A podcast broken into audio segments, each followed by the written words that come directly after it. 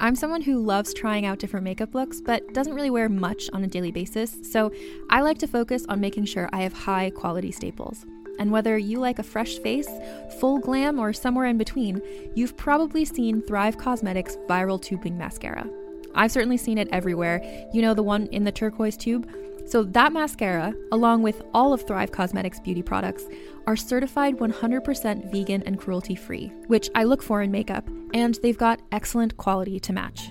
And something I didn't know from all the mascara videos I've seen is that for every product sold, Thrive Causemetics donates either that same product, another product that is needed more, or a monetary donation.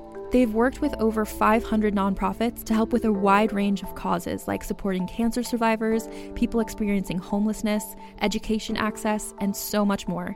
Knowing that makes me feel even better about using their products. And I do enjoy using them. Like I said, I like having high quality staples, and so my favorites are products that are multi-purpose, like the Brilliant Eye Brightener. It comes in a bunch of colors, and I like using them as eyeliner, eyeshadow, and even highlighter. Thrive Causemetics is luxury beauty that gives back. Right now, you can get an exclusive 20% off your first order at thrivecosmetics.com/thrive.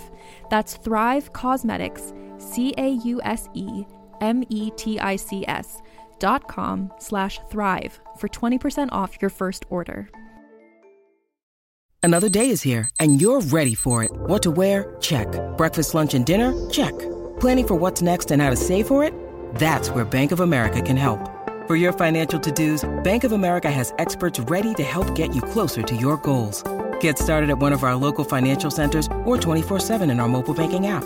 Find a location near you at bankofamerica.com/talktous. What would you like the power to do? Mobile banking requires downloading the app and is only available for select devices. Message and data rates may apply. Bank of America NA, member FDIC.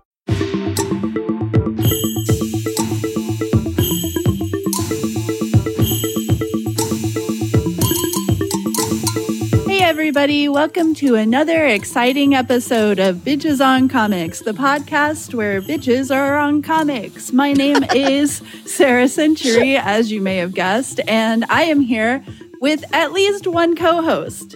Perhaps more. Hello, I am S.E. Fleenor. I almost introduced myself as Sarah Century, which, you know, says a lot about where I'm at mentally. Fair enough, you know. I'm very happy to be here. Thank you for having me, Sarah. Hey, anytime. I'm super pumped because we have, one of our podcast mainstays, our dear, dear friend, Monica Estrella Negra here with us today. Monica, how you doing? Oh, I'm just peachy. I like the long pause. Was there a pause in the word? I feel like maybe... I am peachy. Swell. Hello, everyone. I'm Monica Estrella Negra. Monica, you do like fucking everything. You're an editor-in-chief. You're a filmmaker. Tell our people about you, just in case they haven't heard from you lately. Roll call. I am editor-in-chief of Cinespeak. I am co-founder of Audrey's Revenge. I've directed 4 films, and I'm also a professional freelance slacker. Yeah, right. By slacker, you mean person who works all the time. So, something really cool happened in late December, which is your film, Bitten, A Tragedy, had its film festival debut. Will you tell us a little bit about how that went and what stood out to you from that experience? Absolutely. So my film premiered at X-Wound Film Festival, and X-Wound is probably one of the best horror film festivals to have existed. All of my films have been selected there. And it's actually a film festival specifically for women in horror. And it's been completely DIY. Shout out to Hannah Foreman and Ashley Blackwell. They are at the forefront of making sure that people are able to see these films that ordinarily would never get to see the light of day. It was amazing. It was virtual, whereas like in the past, it's always taken place in like this theater in Brattleboro, Vermont. But because of the Black Plague that we are currently experiencing, it was all virtual. But like the vibes were still like very much there. It was a very enlightening experience. And also today I was able to announce that Bitten, A Tragedy is an official selection of the Final Girls Berlin Film Festival that will be taking place in February. That is so exciting. Congratulations. Thank you. 4 years in the making, yo. And just so you know, Sarah Century had a hand in editing this film. So Sarah also has all the talents. So good. Nicole Solomon too, yeah? Yep. The folks at 4 Mile Circus, Nicole Solomon and Shaw Mannion, produced the film. Mm-hmm. It's such a great film, you know? It's such a beautiful piece of horror. I really, really enjoyed it. And, you know, I was like, oh, man, I want to tell people to go watch it, but you can't watch it at Axe Wound anymore. It's a limited time period of the film festival.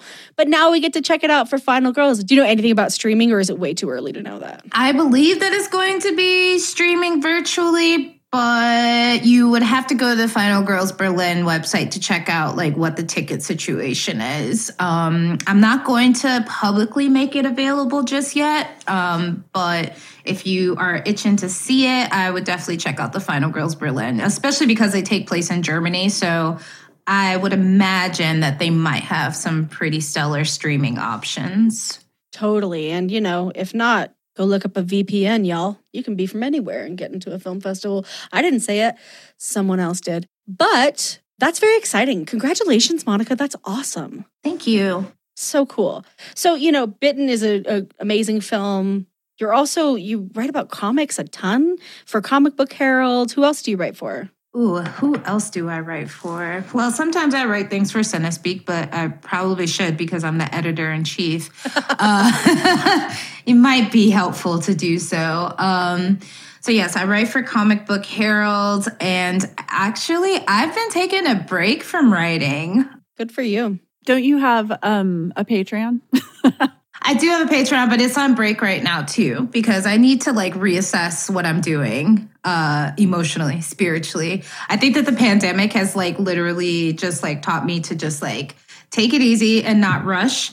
So for right now, I'm kind of like revamping my Patreon, and I actually plan to do video reviews very soon just because I got a fancy O-light now. I'm joining the influencer Twitter crowd very shortly. So that's going to be happening. I really like you calling it an O-light. I think that's a better name than ring light. I like O-light because it looks like an O.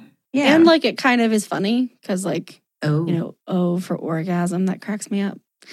I assume that you're also using it for that, obviously. You need good lighting is all I'm saying. You need the good lights. So, you know, I was thinking about something you just said, Monica. And you know, we have an agenda for today, folks, but we get Monica here. I'm going to ask Monica questions.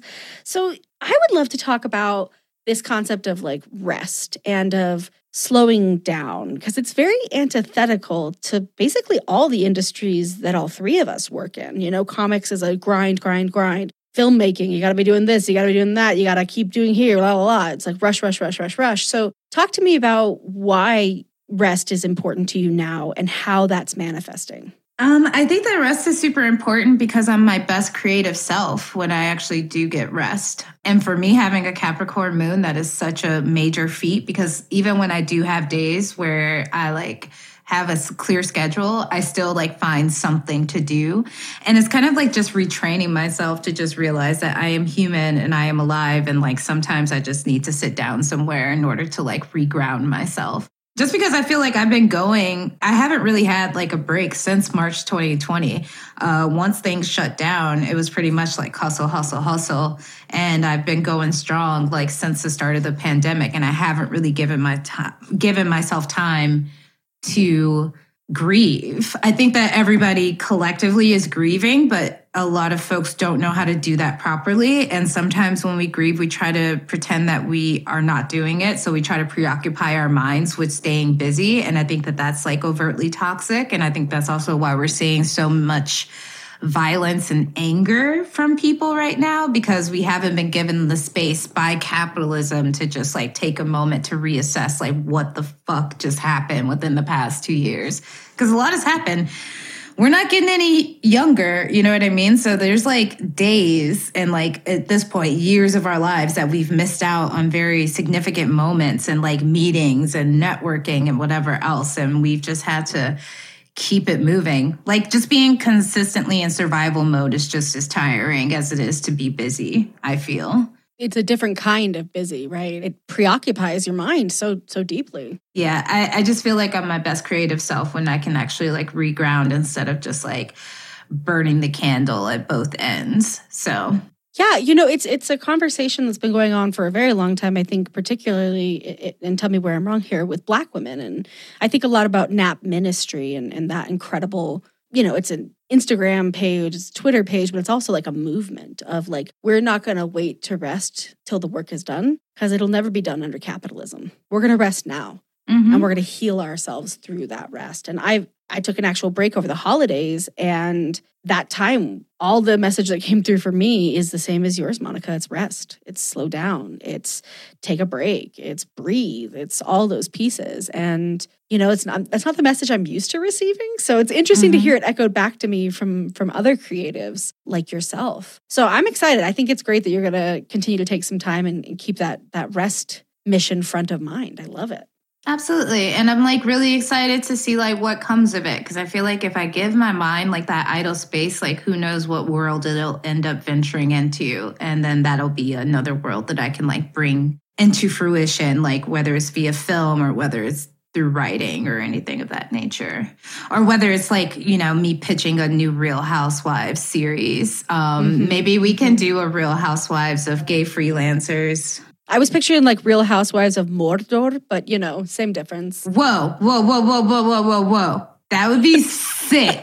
Can you imagine? Can you? I feel like Galadriel would be that bitch. You know what I mean? Like, that would be so tight. Oh, that's good shit. Well, I thank you. You know, I wasn't expecting us to get so heartfelt here at the beginning, but it's fitting. Yeah, that's the same sort of conclusion I came to of like, maybe if I actually rest, I won't look at all of my creative pursuits like, why am I so behind? Which is all I feel, you know, most of the time. And I'm like, I've got to reorient my relationship to that because it's not helping me produce anything and it's not helping me feel good about myself. So maybe it's toxic. Who could say? You know, it's messed up when you have dreams about missing stuff in your planner. Ooh, that cuts me deep. Yeah. Well, awesome. Thank you. So in that vision of rest, is that what's on the horizon for you creatively, is like taking some more downtime? And then it sounds like also still continuing to work on Bitten. And by work on, I mean sort of getting it out there. Is that fair? I think that's the priority. And I think I'm also just like making my primary focus to assess like where I want to take the film, and also sift through old journals and see like what I was working on a couple years ago that I can maybe revisit. Because I feel like because we're such a rushed pace all the time, we have all these ideas, we jot them down and we forget about them because we're constantly just chasing the almighty fucking dollar. So yeah, I just want to like reassess like what I could potentially do like for the next year or so. Oh wait, it is a new year. Whatever, time is fake. Time is fake. Or at least it's certainly not based on this calendar. Yeah. Well, Monica, you mentioned something that I think is hard for a lot of creatives and a lot of freelancers. And I want to dig into it a little bit if you're comfortable. But how do you figure out that balance? Like, obviously, you've got bills to pay. You've got Batty, your beautiful Pity, who is an angel sent from heaven. She needs her food. She needs to be taken care of. How do you find that spot between how do you be creative and make enough money and rest? And maybe I'm personally asking you to solve my own problems. Like, maybe I'm like, Monica, could you plan out my schedule, please? But, you know, I'd love to hear about how you balance those pieces. You know, I mean, having like a steady job, like the editor-in-chief job is great, but like outside of my creative pursuits, like those have been put on the back burner because like I am just constantly like focusing on like my day-to-day like weekly work schedule. But as far as the creative pursuits, I feel like I'm trying to approach them in the way of, I wouldn't say like a hobby, but I feel like, you know, a lot of freelancers have turned like their hobbies into something that became like a monetary like system. So I think instead of me like just trying to pitch out my ideas, I'm just working on it as like something that is my downtime. And then maybe in the future, I'll be able to make money off of it. That's how I'm kind of taking the approach to it. But also, you know, I'm just used to being broke. So I know how to like balance out and what I need. I hear that. I'm just like, okay, so this is what I'm going to get for the week and like whatever else. I feel like Batty does take all my money though. Dogs are like kids. Oh, yeah. Especially big dogs. Big dogs is like, what the hell? Yeah, she eats so much fucking food. I'm just going to start eating her food. I'm sure that'll feel great. I feel like she eats better than me, honestly. I don't know. Possibly. Like her fucking organic kibble and shit. But I mean, if your dog eats better, then it's less vet bills. That's kind of how I look at it. They deserve to be treated too. But yeah, I don't know, man. It's either that or I'm going to start like selling cocaine. So nothing is out of reach. Those are jokes. For legal reasons, let me clarify. Those are jokes. Just kidding, feds. LOL. Amazing. Well, Monica, thanks for all this. It's exciting to hear about the projects you have going on and how you think about your creative life and balance that with all the real world shit that gets in there. But today, we are here to talk about someone you love dearly. Talk to us a little bit about Dr. Aphra. Why do you love her? When did you first read her? And yeah, let's kick this baby off in style. I first read her when I agreed to write a review of the Omnibus, but I had heard of her because I am a Star Wars fan. So I wrote an article for Comic Book Herald, which is called To Harm or To Not Harm, the Dr. Aphra Omnibus Review. And wow, I completely loved it, especially in her introduction in Darth Vader #3, because I just think it's funny that she literally ended up playing like one of the most like vicious imperial like fascists of like the entire galaxy. And she's just like this like schoolgirl who's just like, she does what she wants on her own terms and she just like keeps playing people. And she's also just like not specifically like a hero or a villain. She's just kind of like there for herself, which is also a very interesting concept because I feel like Star Wars loves its binary characters. You're either on the good side or you're either in the face of evil. And Shelley's just like, I just want to dig up some cool shit and get some stuff and like maybe make some bank on the side so I can keep doing what I gotta do. And I feel like that's just like the ultimate like galaxy like hustle that she could possibly do. Also, her comrades are pretty sweet. I really, really, really, really, really love Triple Zero. Literally has like the best one-liners within that entire series, especially when it comes to ragging on Shelley. I think like Triple Zero keeps Shelley like pretty in line and grounded, like especially when it came to revisiting her past of like when she, well, this is actually in Dr. Aphra, we like learned about like what she did in school. And of course she was like an agitator in school as well. Her pseudo-daddy issues that she had with her dad, but really it was just like all about competition at the long run because she was like a genius in essence. So yeah, that's how I know about Dr. Aphra. I like that the way that she gets one over on Darth Vader is just by knowing how terrible he is, because she ends up working for a lot of people who are very terrible. For instance, Darth Vader, he's terrible.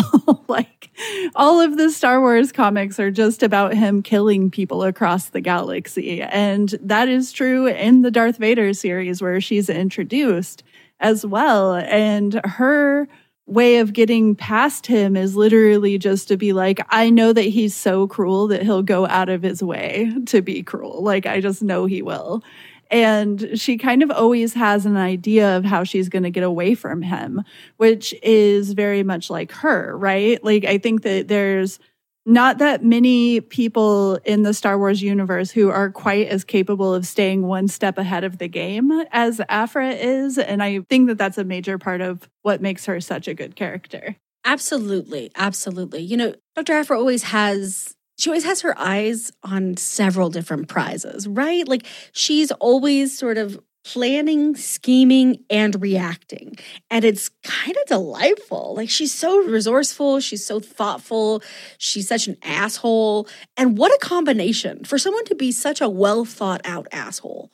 That to me is like, that's art. There's something really special in that, how unlikable she can be sometimes, and yet how totally irresistible she is. Why do you all think that is? Why do we love a schemer so, so much? I mean, isn't that a part of our industry?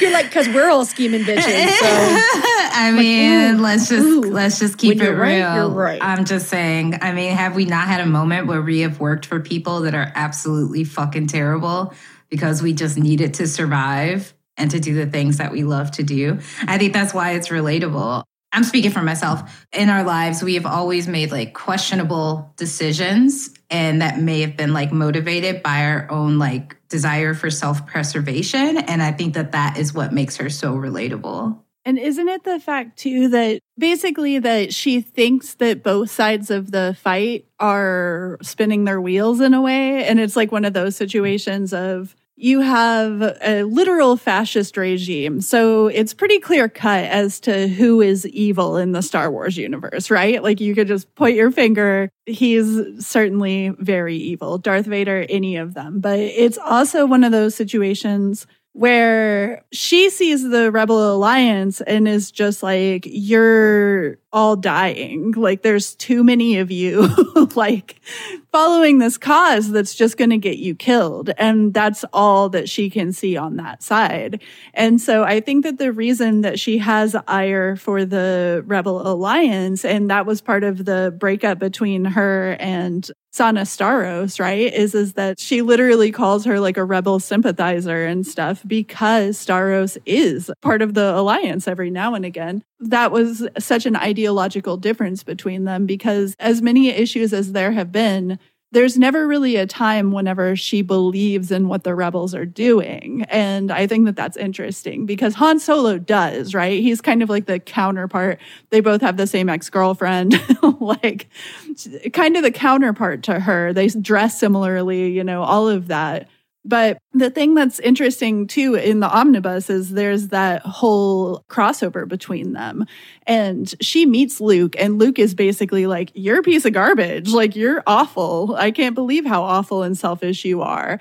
And even whenever Aphra helps them, it still is selfishness, right? And so I think that that's part of what is really interesting about her is that she really is a bad person. She does justify a lot of things that most of us could not justify. Like working directly with Darth Vader is pretty incriminating, right? But at the same time, even whenever she's trying to do something good, she's not just like, and now I'm going to join the Alliance. Like that's not something that's ever been on her radar at all as a possibility even. Like she's just doing the job that she has and she's trying to get by. And that's always what she focuses on, which is selfish and not great. But it does make her a very interesting character, as you said, Essie, because I think that it's interesting to watch a character who's not just going to always do the right thing. And also, sometimes she does do the right thing, which is like what is the most confusing about her. You really never know what she's going to do. So she's like the wild card of the Star Wars universe.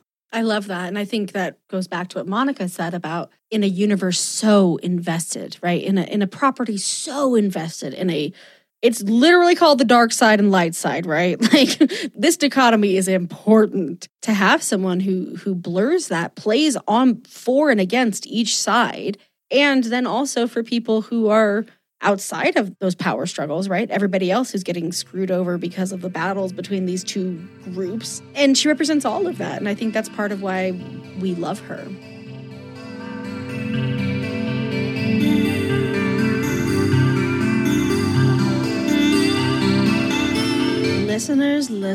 Listeners, can you believe it's a new year? It is 2022. How? I don't know, but here we are. And that means we've returned with another issue of Decoded Pride. Check us out at decodedpride.com. So, we're in submissions right now. So if you have a piece of speculative short story or comic fiction, you can submit it. Just go to our website, decodedpride.com. Sarah, Monica, I'd love to hear what y'all are looking forward to with this year's issue. More sexy, steamy horror stories about your exes that are not Dr. Aphra. Or they could be an analog of Dr. Aphra. Yeah. I'm like, what if all of my exes are actually Dr. Aphra? It was all a joke on you the whole time, Sarah. I'm just going to keep thinking on it. Meanwhile, I would like to see some stories with cats in them. Cats that wear hats. Are you asking people to write Cat in the Hat? Cats that wear hats on shoulders. I would like to read Cat in the Hat on shoulders. I'm looking forward to reading a lot of Flash fiction. I'm really loving Flash. I think it takes a special skill to have a short story that has that like final line that makes you go, oh, damn. We have published some amazing Flash in the past, so I would love to see more Flash fiction. I also would love to see more short comics, so comics that are a page to 2 pages. Hey, go as long as you want. I love comics, so I'll take what I can get. But, you know, our rates aren't the highest, so make sure you check those out before you start working on your comic. That's at decodedpride.com/submit.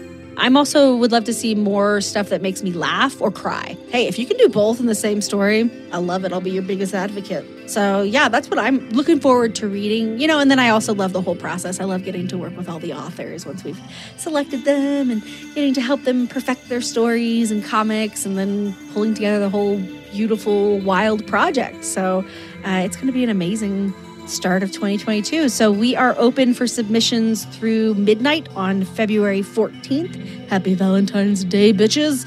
And midnight is whatever time zone you're in. We really genuinely don't care.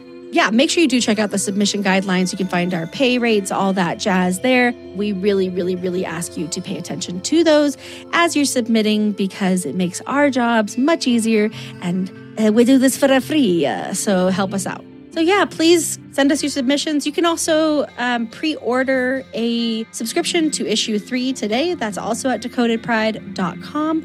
Come help us create more queer and trans science fiction, fantasy, horror, and what can only be described as the very, very weird. All speculative fiction. We appreciate you all, and we'll be back to tell you more about it soon. Are you ready to shop? Rakuten's Big Give Week is back. Get 15% back at hundreds of stores, and it's all happening this week, May 6th to May 13th. It's the perfect time to shop for everything on your list for spring and summer, like clothing, outdoor gear, and travel. I know I'm using this week to stock up on some warmer weather essentials at Ray-Ban and Ulta, and I love that Rakuten even helps me save on travel at sites like Hotels.com. Rakuten really is the best way to shop, and you can save even more by stacking cash back on top of deals. Plus, during Big Give Week, that cashback is bigger than ever. With Rakuten, membership is free, and when you sign up and shop today, you get an extra 10% cashback boost. That's an extra 10% cashback on top of the 15% cashback. You won't see higher cashback rates than these. Go to Rakuten.com or download the Rakuten app. Rakuten. Shoppers get it.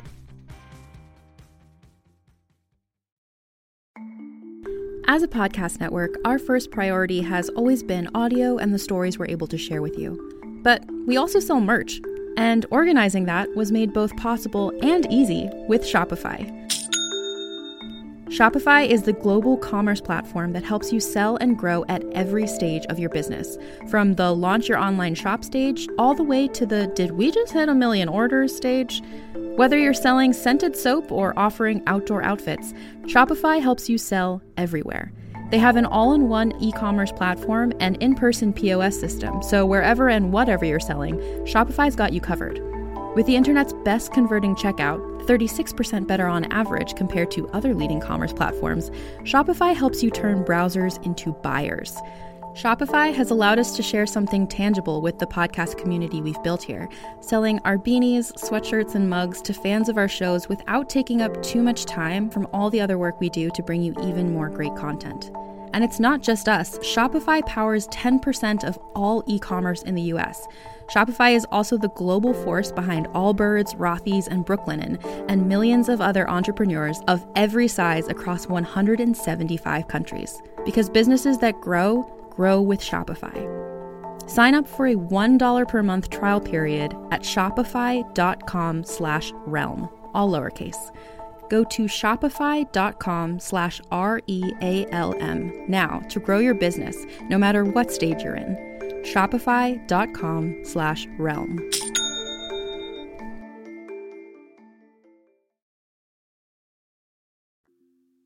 So for listeners, we got really excited. We jumped right in. So Dr. Aphra is an archaeologist, former archaeologist, current freelance archaeologist, no longer tenured, was at one point tenured, has worked for Darth Vader, has worked for the Rebel Alliance, has worked for basically you name it. She's worked for him and probably screwed him over. In her immediate cast of characters, there's a rotating group of people, but some of the folks who stick around are Triple Zero, who is a C-3PO type droid. He's, unlike C-3PO, not helpful, nor friendly, and loves murder. Then there's BT-1, who is a R2-D2 style droid, and he also loves murder. So, you know, murdering androids to the left of her, giant angry Wookiee with cybernetic hands to her right. And that's Black Kirsten, or Kirsten. I don't do a good Wookiee yell. I don't speak Wookiee, if I'm being real. You know, she got her dad, and like her mom comes up, but is in the past story. And then a bunch of girlfriends, which is very exciting. It's like, ooh, what cute girl are you going to kiss in the next comic run? And that's Dr. Aphra. So, you know, she's stuck in the Star Wars universe between, you know, the Darth Vaders and the Emperors of the world and the Luke Skywalkers and Princess Leias of the world. And she likes to steal artifacts. She's kind of an Indiana Jones, but rather than it goes in a museum, she's like, pay me for it. And I like that about her personally. As Monica noted, she was introduced in Darth Vader #3. That was written by Kieran Gillen, art by Salvador LaRocca, and colors by Edgar Delgado. She also has two standalone series. One is Star Wars Dr. Aphra, starts in 2016. That one was written by Kieran Gillen and Cy Spurrier. Art by a smattering of people, including Kev Walker, Mark Deering, and Casper Wingard. Colors by Antonio Fabela and Lee Luffridge, and then others. Then there's Star Wars Dr. Aphra 2020. Yes, recently it started, and we love it. And that one is written by Alyssa Wong. Art by a smattering of folks, including Marika Cresta, Ray Anthony Haidt, Robert Gill, Victor Alazaba, Minkyu Jung, Federico Sabatini. Most of the colors by Rochelle Rosenberg. Rochelle always rocks those colors, so it's delightful. And then letters by and large by Joe Caramagna, but not always. Then there's, of course, the Dr. Aphra annuals for 2017, 18, and 19. Those are delightful, but we're not going to talk about those as much. So if you didn't have your pencil out for that, don't worry. We will include in the show notes a couple different titles you can go read to, you know, learn more about Dr. Aphra if you haven't had the pleasure. I like that she is an archaeologist because I like the fact that they make her be morally questionable, because when you were talking about how she's kind of like Indiana Jones, I feel like there's this whole cultural push to be like this heroic guy who literally is stealing artifacts and putting them in museums. And we all know how suspect museums are when it comes to that, right? Like there's tons of people who are like, maybe give that art back to us. Museums are like, it belongs in a museum. And so I think that we just give him a little bit more credit than we should. He's a fictional character, obviously, but you know, it turns into this big heroic thing. Don't get me wrong. I love like watching Indiana Jones movies, but there's a problem there because I think that it's so glorified. So I like it when archaeologists show up and they're just like, no, straight up, I'm pillaging for sure, because I just feel like it's a lot more honest. This character and then Barbara Minerva, who's like another queer icon, are both archaeologists who are just kind of not the best of people, right? Like once again, morally complicated, but you know, kind of a bad guy. And so I like that. I like the fact that they gave Star Wars an archaeologist, I guess, and didn't make them be a hero. I like all of that part. I'm also, okay, not to be that person, but also to be that person. Okay, so the Jedi Order and like the Imperials or whatever, I mean, even though there's like a very like strict line between one is very good and one is very evil, I feel like structurally they still operate in that same way. And I think that's why Shelley just doesn't fuck with either of them, because there's no room for like complete autonomy, like within like the world, like where she can just like do her own thing. And I think that's probably why I like her so much, is because it kind of works. And I know it's like very faux pas to make like real life political like connections between the Star Wars universe and the real life universe. But like at this time, in this moment, it's kind of like how it's like the Republicans and the Democrats, and like how each of these sides are like, you know, one is written to be like very evil and one is written to be like the saviors. But at the end of the day, like as far as their praxis, like they are virtually the same thing. And they're causing a lot of damage to the general population because of their own like bullshit, essentially. Okay, this is like my rant I go on every time someone's like, why aren't you more into Star Wars? And I'm like, I literally only want to watch the characters who are not part of these things. So like, I like Boba Fett. Like, yes, he's a bounty hunter for like some people and shit. I haven't watched the new show. So if you love it, please come tell me on Twitter. But be nice because, you know, you don't know me that well. And yeah, that's what I like so much about Dr. Aphra too, is like she feels like the rest of us. Like we're stuck between forces we can't control. For better or worse, truly, she doesn't really have much of an effect overall. She just kind of topples some evil people, but sometimes to help other more evil people. And sometimes just because that's what she feels like is the right thing. And that is highly relatable. My beef is the force is just the force, y'all. It's like anything else. If it occurs naturally, it is neither good nor bad. It is neither dark nor light. It cannot be bifurcated and said, well, but we're going to touch the light side, but we're never going to touch the dark. I really thought in the most recent film trilogies they were going to go there. And then I was like, what was I thinking? Of course they're not. And that's what I like about Dr. Aphra. I feel like she's like, you know what? This is all a lot of bullshit. I don't need any part of it. Y'all are saying you're evil. Y'all are saying they're evil. You have similar tactics, as you were saying, Monica, which is so true. You have similar aims, even though you define them completely differently. And I really want to steal this ancient artifact. So that's what I'm going to focus on. That feels right to me. Yeah. I also enjoy all of the relationships that are in, and I mean that across the board. I think that her relationship with the droids is fascinating because she clearly knows that 000 is the very, very worst. And I think that she feels really comfortable with that because she's like, I know what you will do. You will betray me for sure. I just think that whenever she has a good grasp on what people are, it makes her feel a little bit better. And that's her criteria of who she chooses to be around. And then I liked that her relationship with her dad was so fascinating because he is, you know, the first person who's out here pushing to get her license revoked and like all of this. And she's like, you left my whole childhood in tatters. You like ignored my mother and all of this. But it's like all of the criticisms that she has, Aphra repeats so many of his mistakes, right? Like nobody can depend on Aphra. Aphra's always doing some other thing. I just think that that was really fascinating to see because you normally have these like binaries. We talk about that too, where it's just like good dad, bad dad, you know, or something like that. And I just liked this because it was like complicated dad.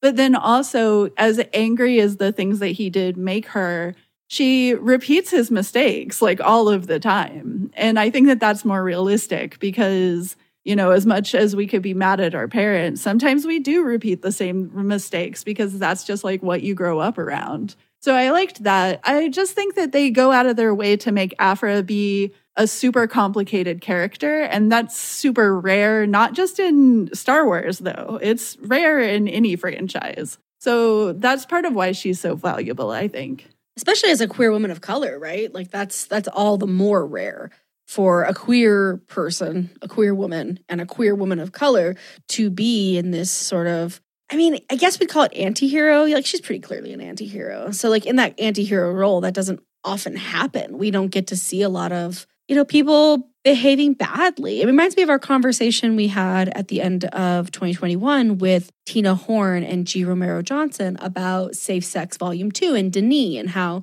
Denis acts poorly. And, you know, Tina was like, oh, I kind of feel bad, you know, like it's our only non-binary character. And I was like, no. And then she went on to say, we both agreed, you know, like, no, it'd be a disservice not to show non-binary people fucking up because that's actually important, right? Because I fuck up all the time. And being a non-binary person, I would love to know I'm not the only non-binary person who fucks up all the time. So I think that's what's really cool too with Dr. Aphra is she, I mean, the Star Wars universe does not love queer people. It does not treat characters of color very well across the board. I think we can say very, very clearly. And so, you know, to have this amazing character who gets to live, you know, she gets close to death. She kind of fakes her death a lot. So you kind of have comics where you're like, is she dead at the end? And then you like read the next one. You're like, no, she's fine. It's cool. You know, like I think that's really cool to have someone who thwarts so much of that heavy expectation on queer characters and again, queer men of color to be perfect, have valor, help everyone, be generous and kind and caring and never double-cross anyone. And Dr. Aphra's like, I'll double-cross literally anyone, including Darth Vader. You're like, you know what? Respect. I respect that. And I think that's why she's so underrated within the Star Wars like community, because we already know what the Star Wars community is on. I think that she's like a very smart and complex character, and a lot of people were just not ready for her existence within the canon, honestly. They're like, why doesn't she do the thing I want her to do? And Aphra's like, I will never do the thing that you want me to do. And then she blows up everything. Because I don't even do the thing that I want to do half the time. Right, exactly. And that's what makes her so awesome. And also, can we just talk about like her, just like her wit? Like, I think she has like some of the best like clapbacks ever. She's so funny. Yeah, she's just like hilarious, and just like her comebacks, like even when she was like talking to Luke or whatever. And she kind of like just kind of brushes off like Luke Skywalker. Like, I feel like Luke is just so used to having his ass kissed, you know? And she's just kind of like, whatever. Like, okay, guy in robes who can move stuff. That's great. Where's my money? So I just think that that's like amazing, because I feel like, you know, Luke is just like untouchable and everybody loves him and he's great and blah, blah, blah. Mm-hmm. Yeah, the whole franchise, right? Yeah. So I think that's also why she's kind of like an anomaly. Yeah. And we never talk about like how lucky he is. He's just really fucking lucky. He gets to have like incredible connection to the Force. It's like, if I was Aphra, I'd be like, pfft. Pretty boy. Like, literally, you are royalty. Like, you were born into royalty. Like, even though you grew up on Tatooine and like blah, blah, blah, blah. Okay, got it. Even still, if it weren't for like the Rebel Resistance or whatever, like Luke could not have done like all that stuff like on his own. And I just like hate the fact, like, I mean, so many people were like crying about like him dying in The Last Jedi. And I was just like, who cares? I don't care. And I think that's why I also just like kind of attached myself to this comic, because I definitely see it as kind of like a rebirth of like a good and positive direction of the Star Wars fandom, because like admittedly I've kind of dropped out after so many repetitive themes and just like very predictable like characters. This is why I always think the comics are better, though, because they get to get away with a little bit more. There's a little bit more leeway, and there's so many comics that it's like, Darth Vader is terrifying in the comics. Oh, absolutely. The Darth Vader series is scary. Yeah, and Anakin, when they show him, he has a point. Like, his ideas and the reason that he's questioning the Jedi, I felt like when I watched the movies, I was like, right, none of this makes sense. But then when I watched Clone Wars, I was like, okay, this makes more sense. I can kind of see where Anakin's coming from. And then the comics, I'm like, oh yeah, this guy's like dead right, like in the beginning, you know, it's like he does the thing that like a lot of people who are right about things does, which is then all of a sudden he takes it to the extreme of I'm now a fascist, like an intergalactic fascist. But it's like you see his point to begin with and how he appeals to people in power by his like questioning of things and calling things out and like all of that. So I think that was pretty interesting. But the comics are the reason that we have Dr. Aphra, because God knows that Disney is not like, let's get this like problematic lesbian on the screen, right? Like, I just don't think that's a thing. Hold your breath on, no, that's not going to happen. And even if they do, she'll have like a cameo spot for like 5 seconds, and then that'll be it. Or they'll introduce her as a 15-year-old, like they're doing with America Chavez. They're just like, haha, she's 15. We don't have to deal with that. Like, we don't have to deal with anything. Anyway. Because 15-year-olds can't be gay. That's a rule. Ugh. That is absolutely what's going to happen, is they're going to be like, oh, she's 15. She's busy kicking star-shaped holes to other dimensions. And I'm like, and kissing ladies, but fine. And kissing ladies and all of the things. And that's what Dr. Aphra gets to do. Yeah. She kisses ladies, which is what, of course, every part of the conversation is building towards, because we have to talk about how her exes are the best characters in the entire, in They're every so series, great. In both of the series. They're so great. Isn't it the first one we meet is Sana, right? Sana Staros. Yeah. And that is the one who also dated Han Solo. And so I think that that's really fun. But I also think that it's super fun because the first time we see them is like she's super kind of adversarial with Aphra, and Aphra's just like, okay, you know, and just kind of like brushing it off. And then you start to see why. She's like, oh, yeah, you're still you. You haven't changed. And Aphra has that great line of, where did we go wrong? And Sana says, we met. And it's just like, whoa. So that's incredible. And then, of course, comes back many times through the series and is always one of the very best characters. That's a character who it's like, give her a series because we all want to read that. But she is a really, really good foil to Aphra because you can tell that Aphra can get away with nothing in her presence. Like, it's like she already knows. She knows what you're going to do. She's like, has no good opinion of you, really. Mm-hmm. I love it. Like, all of her, like you said, all of her exes are just like fantastic. Magna, the former imp who like turns to the rebellion because she falls in love with Aphra, and you're like, what the hell? And then they like, they're like still pissed off at each other, and they keep like kind of setting each other up for stuff, and then like kind of letting each other out of it, you know, like they leave a loophole so the person can get away or whatever. It's really cute. And I love that they get like a full page spread where they're kissing, you know, it just feels like you get to see queerness. So it's just present throughout the comics. And I don't know, like I didn't dare hope to turn a page in a Star Wars comic and see two women sharing a passionate kiss in like green lighting. Like, that's so beautiful. And I love it. It's so delightful. Tolvin is really great too, because Tolvin doesn't know Aphra. Like, Tolvin learns who Aphra is in the series, and it is messed up. Yeah. And it is just like excruciating in all of the ways, because I'm like, I've totally dated at Dr. Aphra. I have dated like 3 Aphras, like people who are just like terrible to you. And then like a year later, you get a text from them where they're like, miss you or something like that. I'm just like, that's Aphra. Like, I feel like I've dated Aphra for sure. You see Sana, and Sana's just like, nope, And then like, we've done this. I'm mad. And then Tolvin, you're just like, oh no, like you don't know how bad it is with this character. And of course, you can tell by the time we get into the next series where we deal with another one of her exes, you can tell that she's kind of pushed them away. And in a way, it was to protect them, but also, yikes, you know?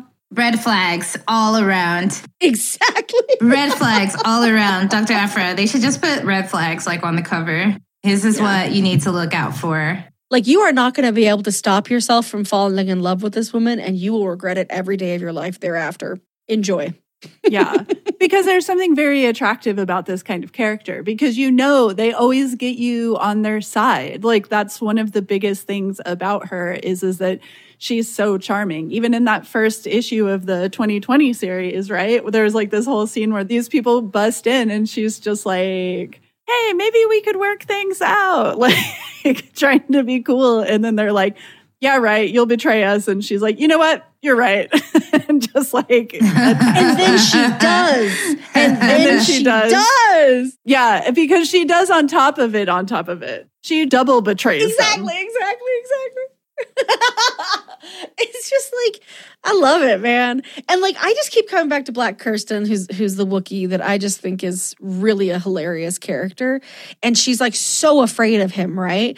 But she also knows how to manipulate him. And so she's like constantly whispering to people on the side, like, don't say that. do not say that in front of him or he will kill me. Like, I need him to believe I'm going to pay him back all the credits at the end of this this score, you know? And he's like, I think too, everyone who wants to kill her also, like she has the same relationship with her lovers as she does the people who want to kill her, which is they're like, I really think I should kill you. And damn it, if you aren't just so charming and I just can't help myself. She's like, I got an offer that you can't refuse. And they're just like, You're right. And then I'm going to kill you. And she's like, tee-hee, we'll see. So the message of the story is don't date charming, broke archaeologists. Can't make any promises. But maybe, maybe we can fix her. Can we fix her? Is she fixable? Everybody thinks so. Tolvin thinks so. I guess if we ask all of her exes. Yeah, Tolvin's like, I'm on this. I'm going to do it. I got this. It's cool. I'll just be such a good person that you'll become more of a good person just by being around me. That's not how it works, but, Tolvin. And then there's Professor Uka or Oka who dated her in grad school maybe? Yeah. Who's just like, y'all need to stop listening to this bitch. And she's like, but at the same time, she's really good at finding shit, but don't trust her. But also I might still be in love with her. Aphra's like, you act like this is all my fault. And she's like, isn't it always? Isn't it always? Yes. Which is just such a good line. You're like, I have read 50 issues of you, Dr. Aphra, and it is always your fault. It is. That's always. The thing, too, is I think Aphra is the master of great dialogue and great one-liners. And as we were talking about, so funny. But the only people who are funnier than her is her exes. Absolutely. If you like a salty ex dynamic, you can't do better. You can't do better. This is the one for you. Yeah, which I'm here for salty exes. There's nothing I like more. It's so personal, When they're mad, it's so pointed. Damn it. Yeah. Oh, and they're right? 9 times out of 10, and your exes can tell people too much about you. You're just like, oh God, what a burn. You burned me with who I am. Oh God, what a burn. I think that's Dr. Aphra's internal narrative whenever she's around her exes. Oh God, what a burn. Yeah, I've been burned again because she knows. She's like, yeah, I get it. Been burned and I deserve it. Well, at least she's self-aware that she can be a piece of shit, right? Come on. I give her that. I think that she's a little too aware of it. Yeah. She's so aware that it's gone from being, when you have a bad habit and you're self-aware of it and you stop doing it. She's gone to that side you get to where you're well, fuck it. This is just who I am then. These are my bad habits. She is on that level. Yep. Toxic. My bad habits are fighting despots and then betraying them so they kill everyone. I wanted to say, too, because Detta, right? Is that the character's name that's introduced in the 2020 series? Mm-hmm. The one with the spikes in her hands? Yeah, and Aphra's Aphra. She walks up and is like, I'm such a big fan of your work. And then she does it to the next person, and Aphra's like, oh, she's good. Yeah. Exactly. And then Aphra gets to the end and is like, oh, yeah, I knew you were betraying us. And she's like, how? She's like, this one sentence. You're me. And also, you're me. It's just so good. It's like that Spider-Man meme. It's exactly like that. It's you. No, it's you. Oh, God. Here we go. I feel what's so cool about these comics is they're just such a good setup, right? To have an archaeologist in this world of myth and the force and the void and the this. And so then we get to learn all these little tidbits of other things, right? So we get to learn about, I cannot remember their name. It's a lot of vowels who were the pre-Jedis and how their society fell because they were so obsessed with the force, And it's ooh, interesting. What does that mean for the Jedi? So it's it's cool if you know the wider Star Wars universe, but also if you don't. I don't read a ton of Star Wars comics. I've seen the movies. I don't watch all the shows. I'm not that into it. But Dr. Aphra makes me feel oh God, man, this is the part of Star Wars I'm really into. It's adventures and shooting and then Darth Vader's here and then he's gone and then he's back and he's always looming. And that's what makes him so scary, right? You never know when you're going to turn a page in a Dr. Aphra comic and Lord Vader's just going to be walking through a door and you're like, how's she going to get out of this one? And it's by lying, stealing, and lying some more. Mm-hmm, mm-hmm, mm-hmm. And it's delightful. And because she goes through life just with like 17 different Vader scenarios in her head. Exactly. Because she knows. She's like, I've betrayed this guy like 17 times.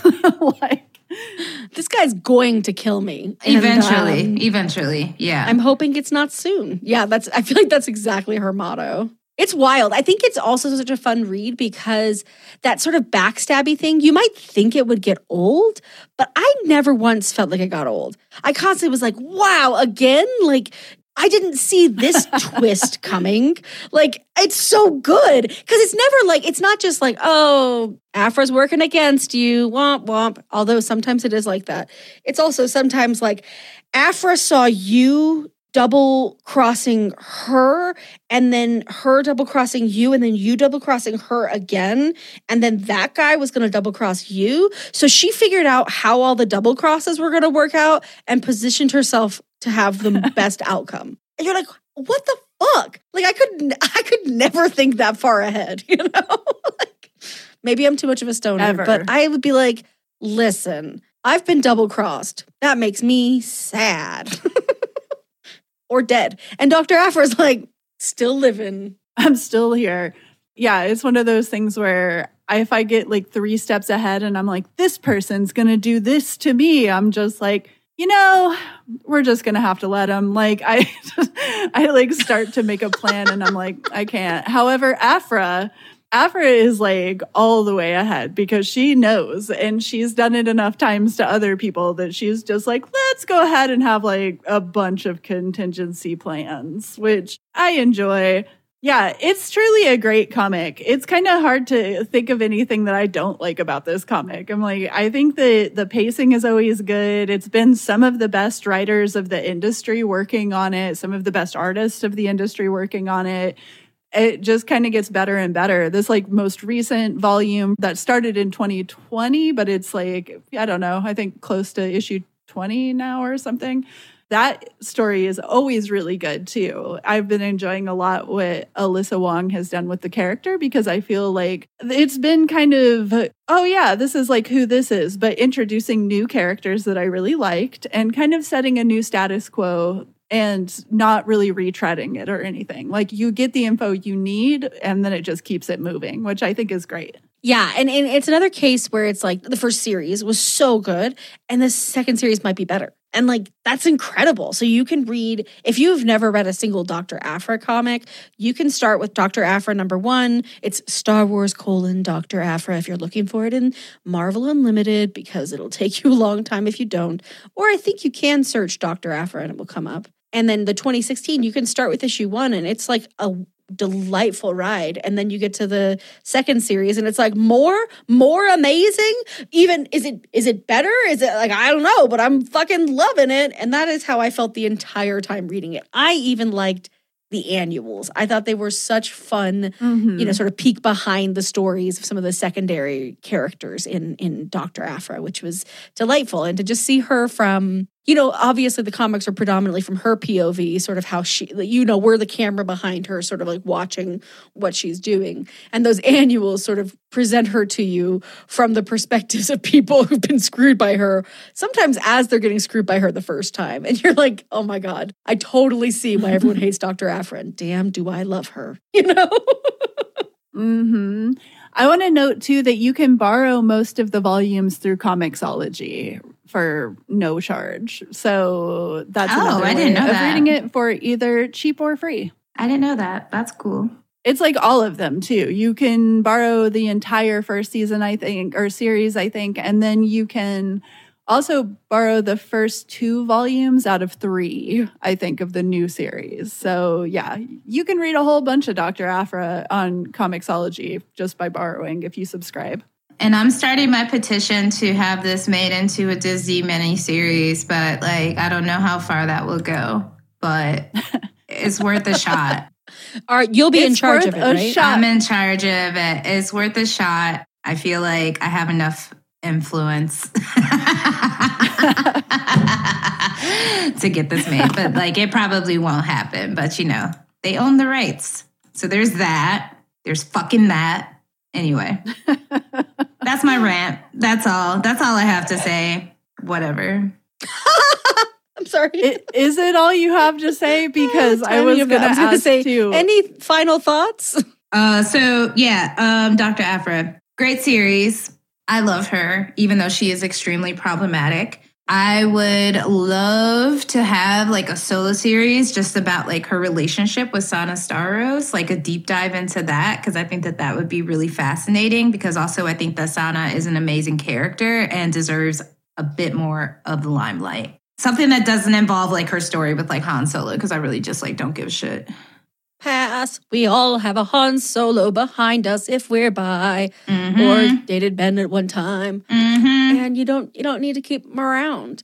Yeah, I mean, I think that's the other piece that maybe we didn't say directly, but I take to be part of your point here, Monica, or at least one of the gaps I see is like there really are not very many representations of sapphic couples where both women or both sapphic people are people of color. It's pretty rare, and so it's such a precious thing when we can have that. So I would love to see a series where that's the case as well. Absolutely. And also just like, you know, making more characters, especially women of color, as anti-heroes. I feel like there's been like so many white characters that have been given that like ability, like you said earlier, Essie, have been given the space to be problematic in these ways, where it's like it's not so much based on like their identity, but as like who they are as people, and just like making them as relatable as possible, that we all like have elements of ourselves that we should not be proud of, and just like how we can work through it, and just showing like that complexity and depth. Like I feel like that is owed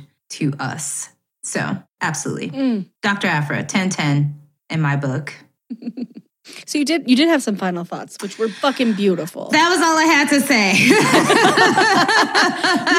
had to say. more Aphra. That's what we have to say. I mean, I think we're all huge fans. You know, I don't think I'd read any of Aphra before we decided to do this episode. So thank you both for pushing me in that direction, because I'm like, oh, she's one of my... I don't actually keep count of anything, but I'm just going to go out and say top 10 favorite characters in comics, certainly in the big two. And I think it's just so refreshing, I think, for all the reasons we have described here. So listeners, we will be linking to Monica's amazing review of the Dr. Aphra Omnibus. So make sure you check that out in the show notes. We will also link to where you can find Monica on social media, but do you want to go ahead and tell folks now as well? Yes, you can find me on Twitter at Audrey's Revenge, or you can find me on Instagram at audreys.revenge.film. Amazing. Thank you so much. You know, Monica, it's always just like a ding delight to have you here with us. You are a treat. You have such great insight into representation in comics and film and art and just, you know, rest. And my heart's so full. I'm so grateful for you, and I'm so grateful for this wonderful conversation, and I'm so grateful for Dr. Aphra. Sarah, you're always the best. I love you. Sarah. Speech. There is a cat standing on my shoulder. Is it Kyoko? It is Kyoko standing exactly on my shoulder. She's like, I got your back. She's like your parrot. You could be a pirate, but with the cat on your shoulder. I'm sensing a new comic with like a cat. Yes. Oh, I just long to just like come see you, and you answer the door with Kyoko on my shoulder. Oh my God, that's so cute.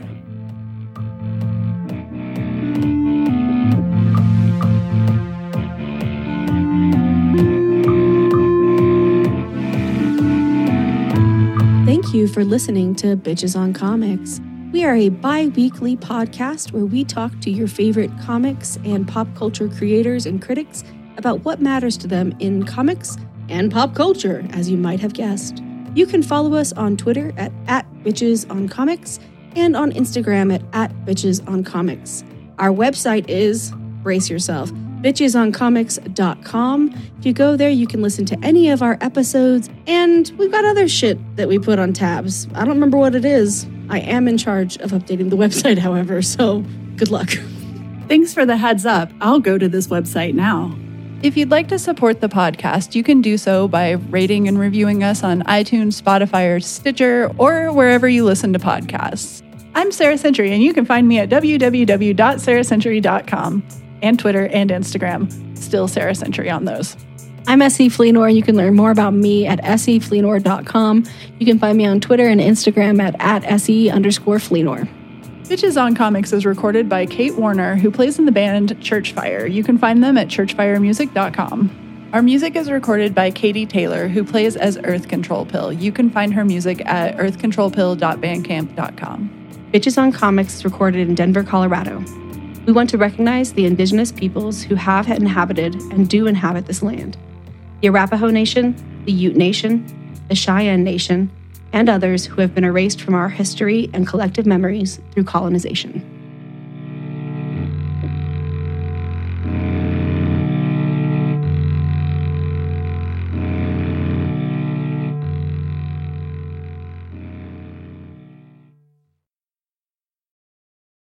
Hey there, this is Justin Bartha. I made a funny new podcast, King of the Egg Cream. It has the greatest cast in the history of podcasts with actors like Louis Black. I'm torn by my feelings for two women. Bobby Cannavale. You can eat it, or if someone hits you, you can put it on your cut. Melanie Lynskey. I wonder what these marvelous things are that look just like boiled chicken feet. Jason Ritter. I can break things and pick locks and kill people. Michael Stuhlbarg. The whole point is to inspire people that they should make themselves better. Ari Grainer. No, don't whet its appetite. What are you, an idiot? Me, Justin Bartha.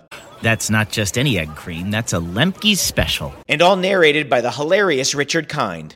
This is the story of Harry Dalowitz and how he rose from nothing to become New York's King of the Egg Cream. So if you like funny true stories, come listen to King of the Egg Cream, available wherever you get your podcasts.